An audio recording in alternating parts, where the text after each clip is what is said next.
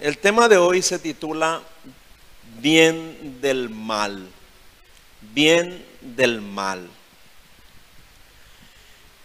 La maldad más espantosa que se pudo haber cometido en este mundo contra una persona justa e inocente, sin duda la sufrió Cristo. Él fue traicionado por alguien a quien amó fue condenado injustamente sin haber cometido ningún delito ni ser culpable de todo lo que se le acusó. Lo torturaron masacrando su cuerpo de forma brutal y sanguinaria.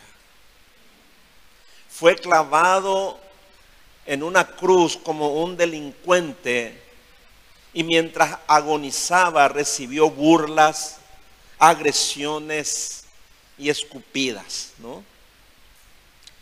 Pero allí clavado en la cruz, por la maldad de los hombres, por nuestra maldad, llevó sobre sí los pecados de toda la humanidad. Dice en Primera de Pedro, capítulo 3, versículo 18.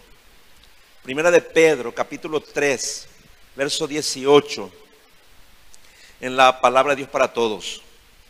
Porque Cristo mismo sufrió la muerte por nuestros pecados, una vez y para siempre.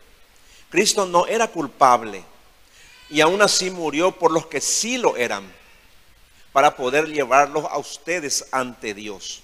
Lo mataron, pero volvió a la vida por medio del Espíritu.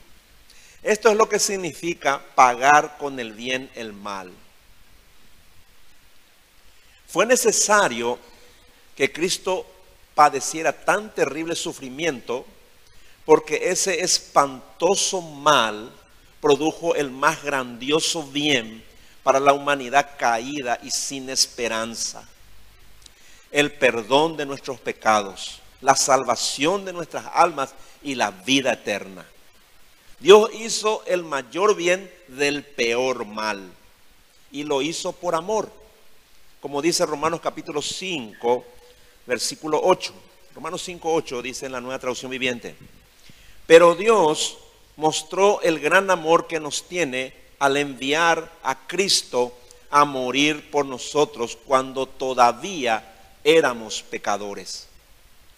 Muchas veces, cuando Dios quiso mostrar su gran amor y cumplir sus propósitos, lo hizo usando el mal la maldad de la gente contra sus hijos y contra su pueblo. Logró bien del mal. Veamos un ejemplo en la historia que está en Génesis capítulo 50, versículos del 14 al 20. Les voy a leer en la nueva traducción viviente. Génesis 50, versículos 14 al 20. Dice, después de haber enterrado a Jacob, José regresó a Egipto junto con sus hermanos y todos los que lo habían acompañado al entierro de su padre. Pero ahora que su padre había muerto, los hermanos de José tuvieron temor y se decían, ahora José mostrará su enojo y se vengará por todo el mal que le hicimos. Entonces enviaron a José un mensaje que decía, antes de morir, tu padre nos mandó que te dijéramos, por favor perdona a tus hermanos por el gran mal que te hicieron, por el pecado de haberte tratado con tanta crueldad. Por eso nosotros, los siervos del, del Dios de tu Padre, te suplicamos que perdones nuestro pecado. Cuando José recibió el mensaje, perdió el control y se echó a llorar. Entonces sus hermanos llegaron y se arrojaron al suelo delante de José y dijeron, mira, somos tus esclavos. Pero José les respondió, no me tengan miedo. ¿Acaso soy Dios para castigarlos? Ustedes se propusieron hacerme mal, pero Dios dispuso todo para bien. Él me puso en este cargo para que yo pudiera salvar la vida de muchas personas. Lo que pasó con José fue una tragedia muy triste, algo muy malo. Sus hermanos le odiaban a él, le tenían envidia, porque él era el preferido de su padre. Entonces ellos ah, querían matarle. Y, un día le eh, fueron, fue a ver junto a sus hermanos al campo, ¿no? Y sus hermanos le echaron en una cisterna para que le coma algún animal y muera, ¿no? Luego cambiaron de planes y lo vendieron a una compañía de ismaelitas, como dice la Biblia. Estos a su vez lo vendieron como esclavo a un oficial del faraón llamado Potifar. Cuando éste lo puso como mayordomo de su casa, su esposa le acusó de querer violarla y terminó en la cárcel. Pero Dios de allí lo puso como el segundo después de Faraón en el reino más grande de la tierra de aquel tiempo, el reino de Egipto, ¿no? Esto que le estoy diciendo está en el capítulo en los capítulos 37, 39, 40 y 41 de Génesis. Dios usó el mal que sus hermanos le hicieron a José para finalmente hacer el bien. José tardó para entenderlo. Mucho tiempo estuvo enojado, estuvo mal, ¿no? Porque le separaron de su, de su padre y sufrió bastante, ¿no? Pero cuando se encontró con sus hermanos, después de que ellos le pidieron perdón, él les dijo, ustedes se propusieron hacerme mal, pero Dios dispuso todo para bien. Eso es bien del mal. Dios usó todo el mal que sufrió José para cumplir sus planes eternos. Traer a su pueblo a Egipto para que se cumpliera la promesa que le hizo a Abraham en Génesis capítulo 15, versículos 13 y 14. Génesis 15, versículos 13 y 14, les leo en la nueva traducción viviente. Dice, después el Señor dijo a Abraham, ten por seguro que tus descendientes serán extranjeros en una tierra ajena, donde los oprimirán como esclavos durante 400 años, pero yo castigaré a la nación que los esclavice y al, final saldrán con muchas riquezas. Dios estaba preparando todo eso para hacerle el bien a su pueblo. Eso es bien del mal. Dios usó la maldad del faraón cuando éste comenzó a oprimir cruelmente a los israelitas y ellos en su angustia clamaron a gritos al Señor pidiendo ayuda. Entonces Dios habló con Moisés en Éxodo capítulo 3, versículos del 7 al 8. Éxodo capítulo 3, versículos del 7 al 8. Dice en la nueva traducción viviente. Luego el Señor le dijo, ciertamente he visto la opresión que sufre mi pueblo en Egipto.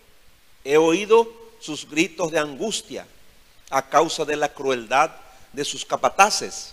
Estoy al tanto de sus sufrimientos. Por eso he descendido para rescatarlos del poder de los egipcios, sacarlos de Egipto y llevarlos a una tierra fértil y espaciosa. Es una tierra donde fluyen la leche y la miel. La tierra donde actualmente habitan los cananeos, los hititas, los amorreos, los fereceos, los heveos y los jebuseos. Eso es bien del mal. Dios permitió la esclavitud de su pueblo en Egipto. Permitió que el faraón los oprimiera cruelmente, dice. Para al final, para que al final ellos clamaran a él y él les sacara y les llevara a una tierra donde fluye leche y miel. Y les iba a sacar con riquezas, dice. Es interesante cómo Dios trabaja, ¿no? Cómo Dios actúa. En cada uno de ustedes también Dios permitió el mal el mal les trajo a Cristo. Yo les puedo asegurar que ninguno de ustedes vino a los pies de Cristo sin haber un mal en sus vidas que les trajo. ¿Me entiende? Nadie viene a Cristo sino es a través del mal. ¿No? Yo no sé qué te habrá pasado a vos. Yo no sé qué problema habrás tenido. ¿Qué angustia habrás estado sufriendo cuando le buscaste a Dios? No sé. Yo sé mis angustias. Pero todos venimos a Cristo porque Dios hizo el bien de nuestro mal. Acuérdense nomás. Y así Dios lo hizo muchas veces. Usó el mal para que su pueblo se arrepintiera de sus pecados, de su idolatría, de su desobediencia e ingratitud. El mal siempre viene primero para que nosotros dejemos de pecar, dejemos de amar el mundo. Nunca sale eso sin el mal, ¿eh? nunca. En el libro de los jueces vemos cómo el Señor permitía el mal sobre su pueblo para que se arrepintieran. Y cuando así lo hacían, les daba un juez que los libraba de todos sus enemigos. Y empezaba el pueblo a tener prosperidad, abundancia, riquezas, ¿no? Pero cuando moría ese juez, ellos volvían a pecar contra Dios y caían nuevamente en la ruina. Miren lo que dice jueces capítulo 2, versículos 18 y 19. Jueces 2, versículos 18 y 19. En la nueva traducción viviente. Cada vez que el Señor levantaba un juez sobre Israel, Él estaba con ese juez y rescataba al pueblo de sus enemigos durante toda la vida del juez. Pues el Señor tenía compasión de su pueblo, que estaba sobrecargado de opresión y sufrimiento.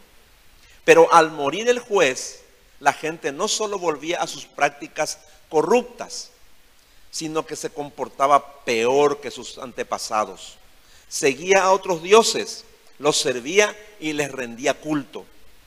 Además, se negaba a abandonar sus prácticas malvadas y sus tercos caminos. Fíjense cómo Dios actúa, ¿no? Muchas personas le conocen a Dios, después se apartan. Se apartan de sus caminos. Quizás a usted ya le pasó también. ¿No? Nos apartamos de Dios. Pero Dios, ¿cómo nos trae? Por medio de la aflicción.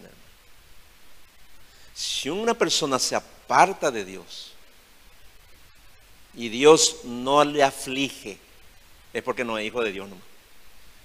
Pero si es un hijo de Dios y se aparta de los caminos de Dios, Dios le va a traer a través de la aflicción. ¿Me entiende? No hay otra manera. Eso está enseñando aquí. Por ejemplo, Dios usó la maldad de Nabucodonosor para afligir a su pueblo y llevarlo al cautiverio por 70 años. Este exilio formó parte del juicio de Dios contra Israel por sus pecados, por los terribles pecados que cometió en el Antiguo Testamento. Pero no quedó impune el pecado de Nabucodonosor y de los otros reyes de Babilonia contra Israel. Dios usó al rey Ciro como un instrumento de juicio contra Babilonia y también para la restauración de Israel. Esa es parte de la historia, ¿no? Cuando Dios nos aflige con el mal es para rescatarnos de nuestra propia maldad, de nuestros pecados. Para eso nos aflige, para purificarnos y para que dejemos el pecado. Muchas veces Él usa el mal para hacernos el bien. Dice en Oseas capítulo 6, versículo 1. Oseas capítulo 6, verso 1. Dice en la palabra de Dios para todos. Volvamos al Señor él nos destrozó, pero nos sanará. Nos hirió, pero nos vendará la herida. Bien del mal. Necesitamos, hermanos, discernir el bien, el bien de Dios, que está detrás del mal que aflige. Repito, Necesitamos discernir el bien de Dios detrás del mal que aflige. Ahora, hay que entender bien esto. Dios odia la maldad y odia a los que hacen el mal también. Miren lo que dice el Salmo capítulo 5, versículos 4 y 5. Dice así, Salmo 5, versículos 4 y 5 en la nueva traducción viviente. Oh Dios, la maldad no te agrada. No puedes tolerar los pecados de los malvados. Por lo tanto, los orgullosos no pueden estar en tu presencia, porque aborreces a todo el que hace lo malo. Destruirás a los que dicen mentiras. El Señor detesta a los asesinos y a los engañadores.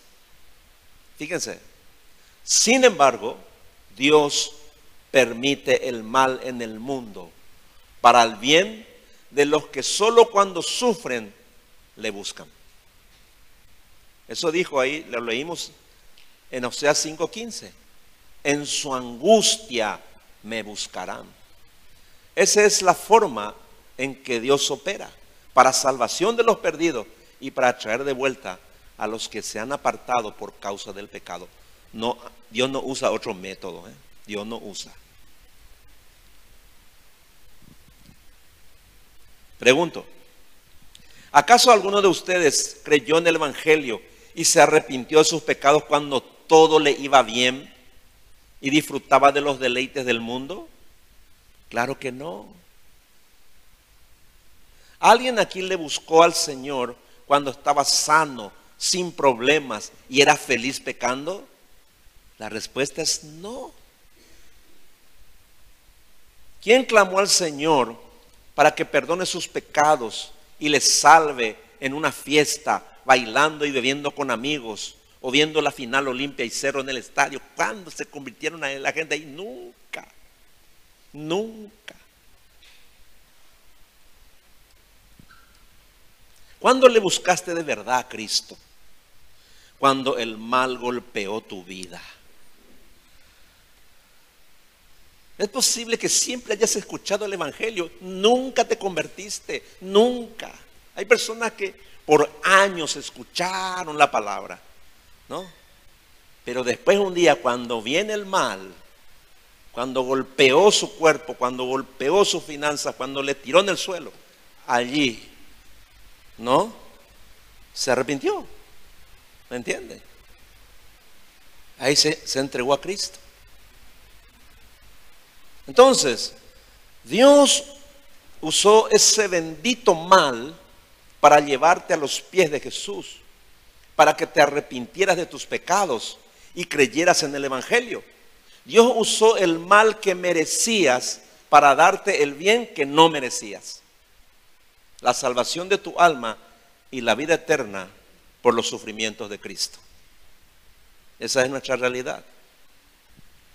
Solo los creyentes podemos dar gracias a Dios por el bendito mal, el bendito problema, la bendita enfermedad, la bendita escasez, el bendito accidente, el bendito dolor y la angustia que nos acercaron a Dios para recibir el más grande bien de nuestras vidas, el inmerecido bien de la salvación en Cristo. Bien del mal, eso recibimos. Los creyentes debemos odiar el mal, porque Dios odia el mal. No debemos hacerle el mal a nadie, pero Dios usa el mal. ¿Me entiende? Dios usa el mal.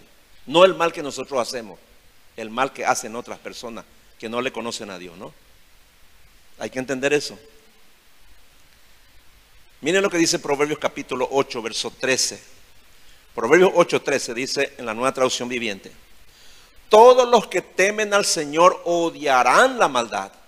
Por eso odio el orgullo y la arrogancia, la corrupción y el lenguaje perverso.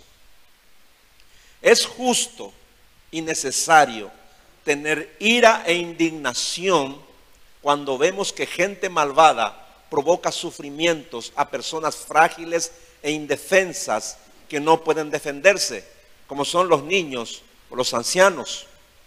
Es correcto y justo oponernos y rechazar las injusticias, la corrupción, la depravación y las atrocidades que se cometen todos los días. Pero aún así, nuestro entendimiento del mal es muy limitado y no vemos más allá de él. No podemos ver el bien detrás del mal que nos pasa. Muchas veces, ¿no? O del mal que otros sufren. No podemos ver el bien que puede venir de todo el mal que ocurre en el mundo.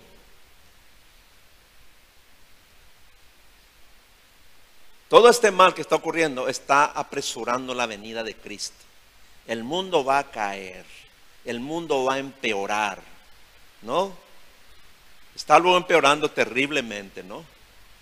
Ese mundo va a caer a pedazos. Toda la inmoralidad, todo el mal que vemos va a aumentar porque la Biblia lo dice. Pero eso es para qué? Para que venga Cristo, hermano.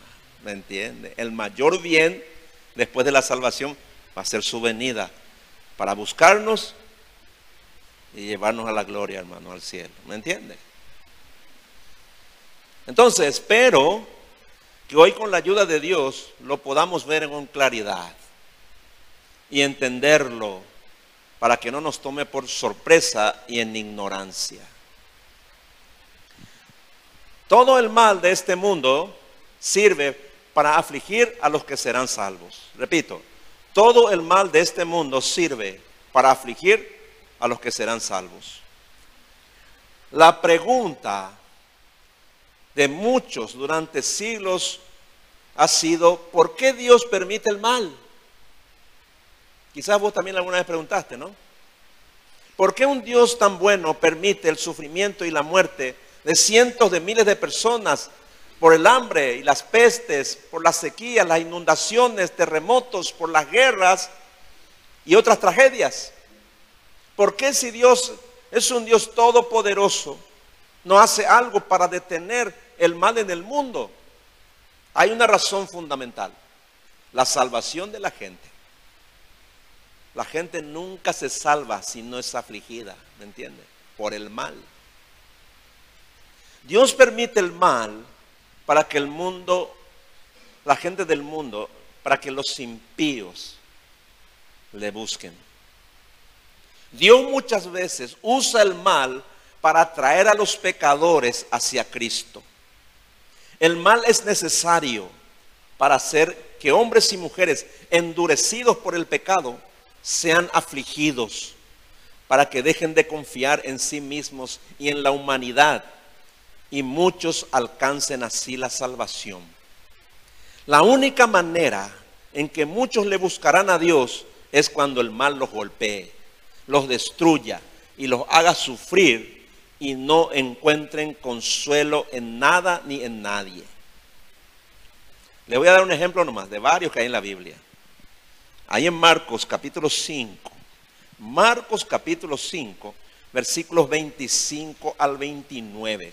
Marcos capítulo 5, versículos 25 al 29. Dice en la nueva traducción viviente. Está hablando el Señor Jesús, ¿no? Una mujer de la multitud, perdón, eh, esto está en el Nuevo Testamento, no está hablando aquí de Jesús. Dice, una mujer de la multitud hacía 12 años que sufría una hemorragia continua. Había sufrido mucho con varios médicos y a lo largo de los años había gastado todo lo que tenía para poder pagarles, pero nunca mejoró.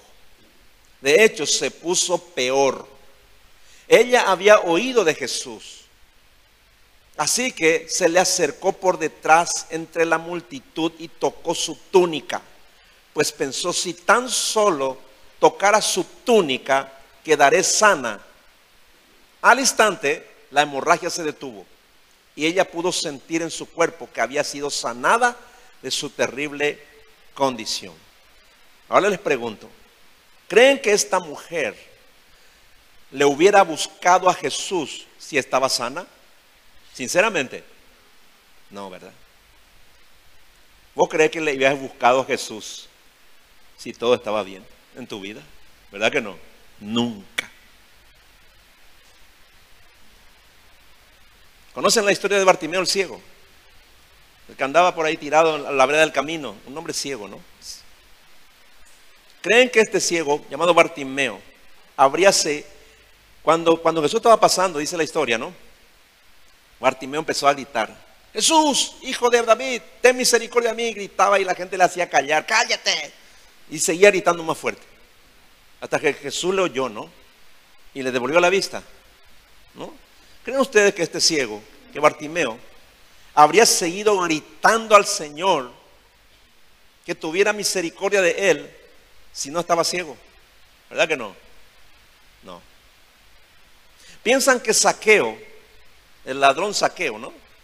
Hubiese subido a un árbol para ver a Jesús si no estaba sufriendo por el desprecio de todos sus conciudadanos. Era un hombre odiado porque era cobrado de impuestos, ¿no?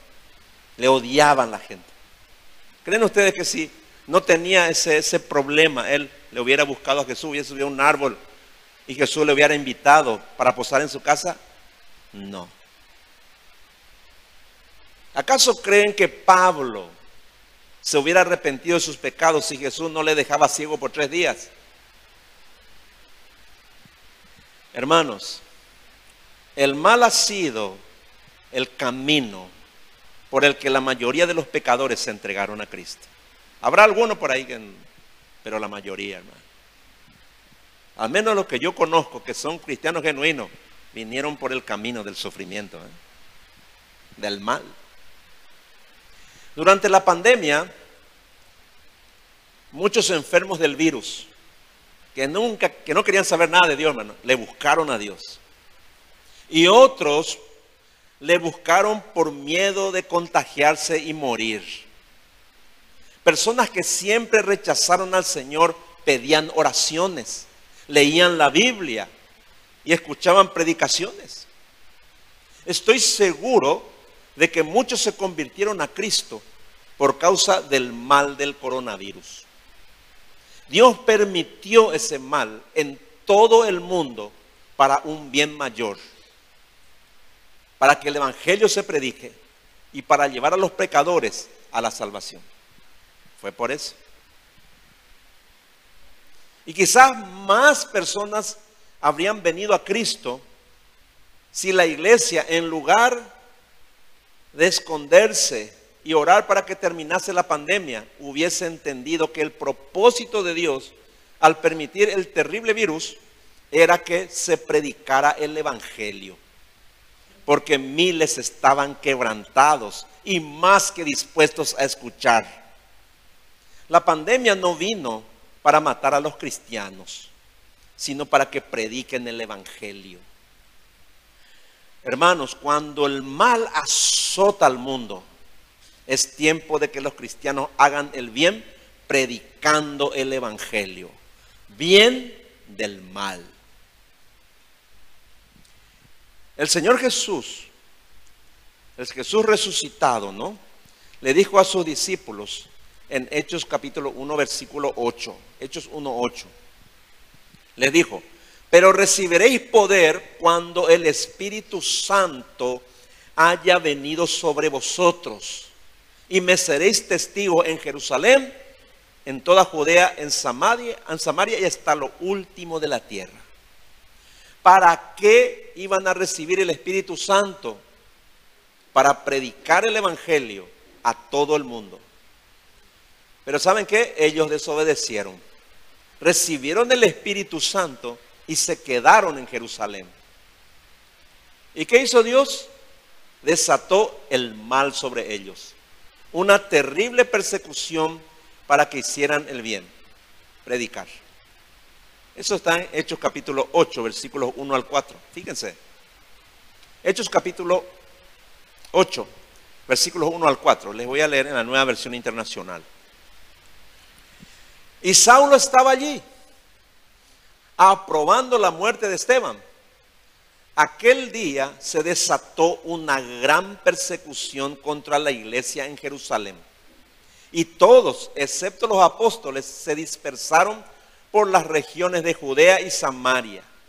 Unos hombres piadosos sepultaron a Esteban e hicieron gran duelo por él. Saulo, por su parte, causaba estragos a la iglesia, entrando de casa en casa, arrastraba a hombres y mujeres y los metía en la cárcel. Los que se habían dispersado predicaban la palabra por donde quiera que iban. Fíjense, ahí está. Lanzó una persecución el Señor, levantó a, Saulo y le hizo perseguir a todos los cristianos. Se huyeron la gente. Y mientras huían, se dispersaban, predicaban el Evangelio. Ustedes saben que en muy poco tiempo, toda esa gente llenó del Evangelio, todo el mundo conocido, hermano. Nosotros a veces no le predicamos ni a nuestro vecino, hermano. Muchos no le predican ni a sus parientes, hermano. Ni a su papá, ni a su mamá, hermano. A veces no le predican a sus hijos. ¿Me entiende, hermano? Dios es misericordioso, hermano, por eso no, desató el mal sobre sus vidas, hermano. ¿Me entiende? Somos desobedientes. Como decía el pastor José, también yo digo, ¿verdad? Ayer estaba hablando de eso, ¿no? Tienen que escuchar por la predicación, tiene relación a lo que estoy hablando, ¿no? ¿Me entiendes? Se hubiese llenado la iglesia casi, si una, una vez, a uno a la semana no va a tener que predicarle. Porque no sos vos el que le convertí. Vos le tenés que predicar nomás. Es el poder de Dios, el Espíritu Santo que está en vos lo que le, salva a las personas. ¿Me entiendes? No le tenemos que predicar nomás. Como estamos hablando hoy, ¿no? Esta es la generación que más tiempo tiene, tiene libre, hermano. Este es el tiempo donde, esta es la, este, eh, esta es la generación donde el tiempo sobra, hermano. ¿Me entiendes? Sobra.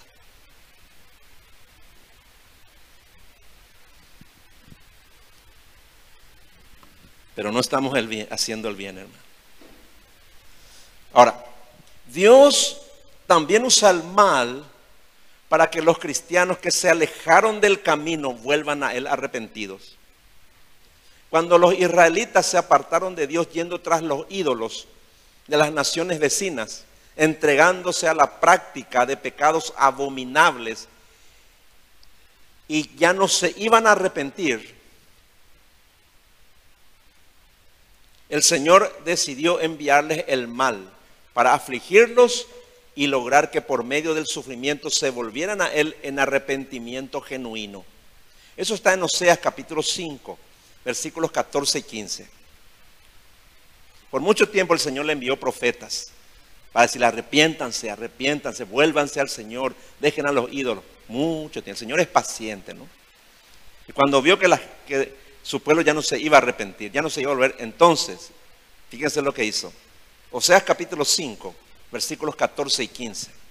Oseas capítulo 5, versículos 14 y 15.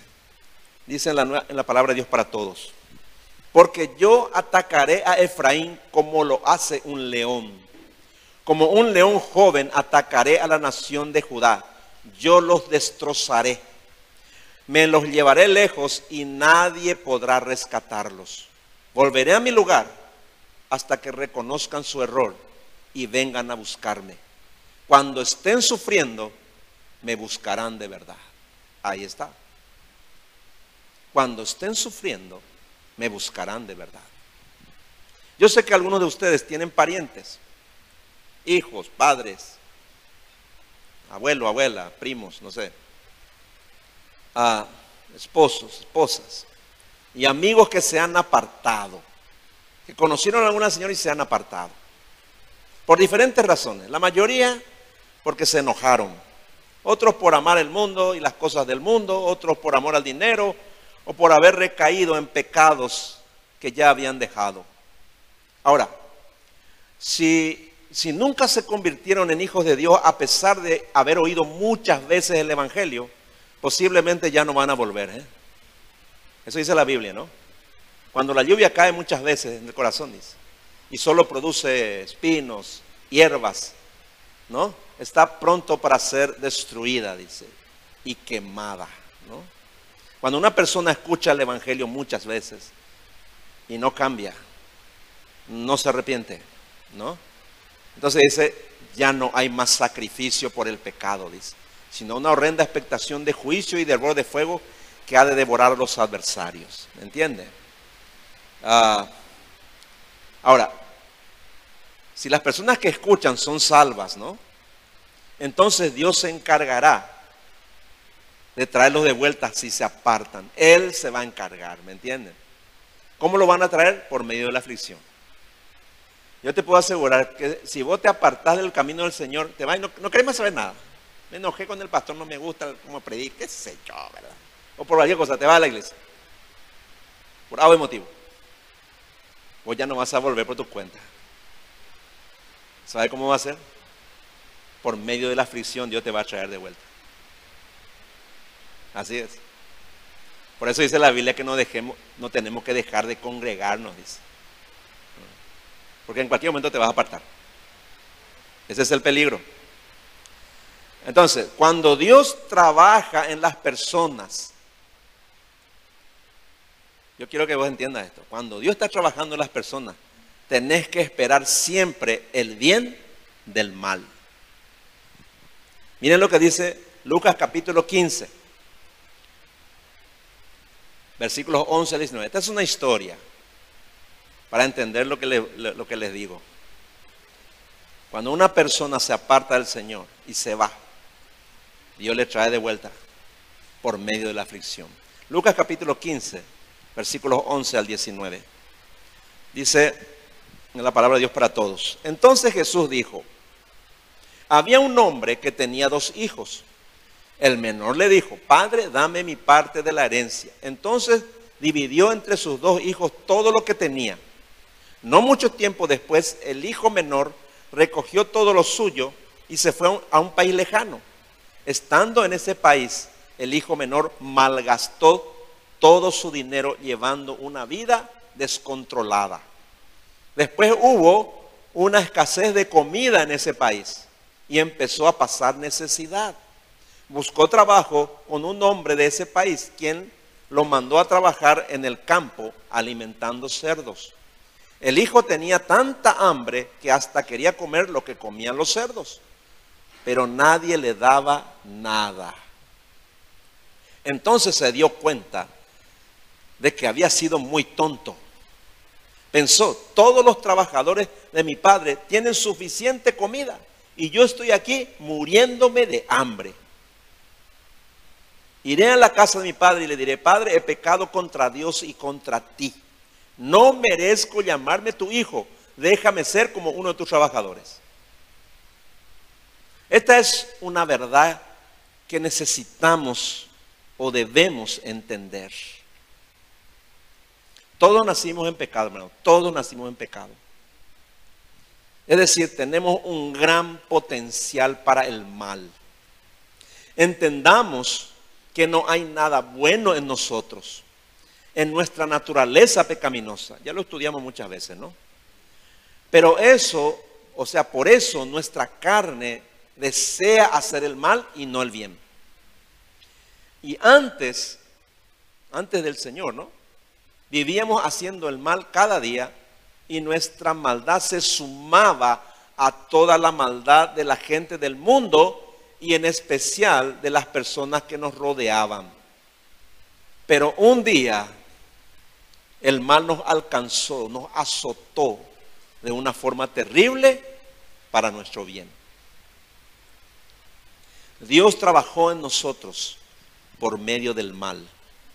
Ese mismo mal que nos separaba de Él, Él lo usó para nuestro bien, para llevarnos al arrepentimiento de nuestros pecados y a la salvación en Cristo. Vemos cómo su propia maldad le llevó al hijo pródigo a la ruina, a padecer tanta hambre que deseó llenar su estómago con comida para cerdos. Lo perdió todo, hasta su dignidad, y recién allí volvió en sí.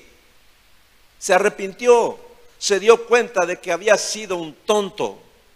Allí nació de nuevo y se convirtió en hijo de Dios. ¿Me entiende? Eso es lo que debe pasar en la vida de cada uno de tus seres queridos que no son salvos. Su propia maldad debe hacerlos fracasar, afligirlos y llevarlos a la ruina para que busquen a Dios. Pues mientras sigan pecando sin recibir las consecuencias, nunca se van a arrepentir. Hasta que Dios les haga cosechar el mal que sembraron y el sufrimiento golpee sus vidas como un huracán, como una tormenta, no se arrepentirán y no serán salvos. Como dice Oseas, ahí Oseas 5.1, ya lo leímos, ¿no? Cuando estén sufriendo, me buscarán de verdad. Lo dice la palabra, hermano. Ahora, ¿sabes ahora cómo tenés que orar por la salvación de tu esposo, de tu esposa, de tus hijos, por la salvación de tus padres, hermanos y otros familiares? ¿Saben cómo? Le voy a dar un ejemplo. Señor, haz que coseche todo el mal que hizo para su bien, para que se arrepienta de verdad, para que le perdones todos sus pecados y le regale la salvación. Esa es una buena oración, una oración con entendimiento. Ora con fe cada día. Así, un ejemplo, ¿no? Haz con él o haz con ella lo mismo que hiciste con el hijo pródigo. Permite que su propia maldad le aflija y le lleve a la ruina, para que se arrepienta y se vuelva a ti de todo corazón. Ahora, no es fácil orar de esa manera, especialmente por aquellos a quienes amamos y por quienes siempre hemos orado pidiendo que nada malo les pase. ¿Verdad que sí, hermano? Así oramos por nuestros familiares. Señor, guardale, no le pase que nada malo, Señor, cuidale que, ¿verdad? Eh, hermano, se está yendo al infierno y vos estás orando para que Dios le cuide, hermano. No, oramos mal, ¿me entiendes? Nuestro, nuestra, relación, la relación que tenemos con nuestros seres amados es para llevar a la salvación, hermano. Para eso, ¿me entendiste? Yo sé que vos le amás a tu hijo, no querés que sufra a tu hija, que es tu tesoro. Yo sé eso. O tu papá o tu esposo, una vez ah, vino una señora a hablar conmigo, hace muchos años ya. Me dijo, pastor, yo estoy orando por, mi marido, yo estoy orando por él. Hace años que oro, me dice, ayuno. Yo me postro delante del Señor y le pido, Señor, salvale a mi marido. ¿Y por qué lo que el Señor no me hace caso? Me dice. Cada día está mejor, me dice. ¿Y sabe qué? Me dice, él es mujeriego, borracho, me maltrata, yo, yo le amo a él, pero yo quiero que se salve nomás. ¿Y cómo lo que voy a orar, hermana, por él? Y no, yo siempre le pido que el Señor le cuide, me dijo. Siempre le pido que el Señor, oro por él cuando sale, Señor, cuidale en su entrada, su salida, que haya bendición, que no le pase, que siempre esté bien. No, ora todo mal, hermana. Empezar a orar por él. Que el Señor le aflija. Que el Señor toque su cuerpo, o toque su finanza, o toque lo que sea, que empiece a sufrir. Le dije, no, pastor, ah, ah, ah, yo no voy a orar, me Así no voy a orar, Y bueno, hermana, se da cuenta por qué tu esposo ni un pelo no se le mueve, le dije. ¿Me entiende? Esa es nuestra carne, hermano. No, hermano. No importa lo que pase con mis seres amados, yo quiero que se vayan al cielo, hermano. Yo quiero que se salven, hermano. ¿O para qué es lo que viví en este mundo, hermano? ¿Para qué? Viví en un mundo sin esperanza. ¿Me entiendes? O sea, quiero nomás que entiendas. No es fácil orar por la salvación de nuestro ser amado. No es fácil, hermano. Por eso muchos no se convierten. ¿eh? Pero tienes que entender que tu familiar inconverso ya no es un niño y no es salvo. El mal se ha ya apoderado de él o de ella. Tienes que entender que su corazón está endurecido por el pecado y que solo cuando el mal aflija su carne, su finanza, su matrimonio, cuando el sufrimiento le haga perder toda esperanza en este mundo y ya no tenga opciones, entonces Dios le dará el mayor bien, la oportunidad de arrepentirse para ser salvo. Así es. Hay Mateo capítulo 24, versículos 12 al 14.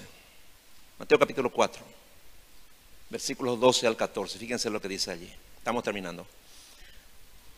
Dice lo siguiente, la nueva versión internacional.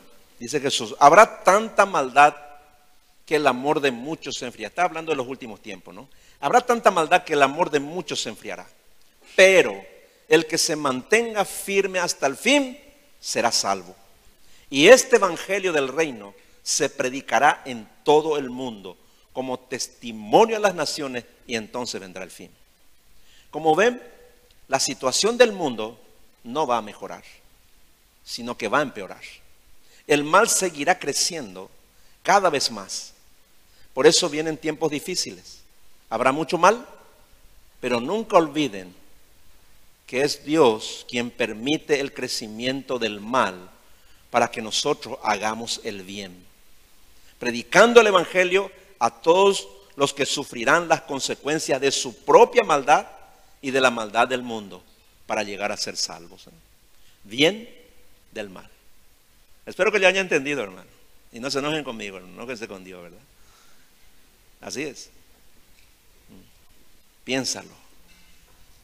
Ese bien que van a recibir tus seres amados viene a través del mal. Pero ese mal, mm, una vez que reciban el bien, termina, hermano. Una vez que reciban el bien de Dios, termina allí, hermano. O si no, tus seres amados te van a hacer sufrir a vos toda tu vida. Eso es lo que quiero que entiendas. Mm. Bien del mal. Dios siempre actúa así. Véanlo en la Biblia, hermanos. ¿Por qué no cierras tus ojos? Vamos a orar.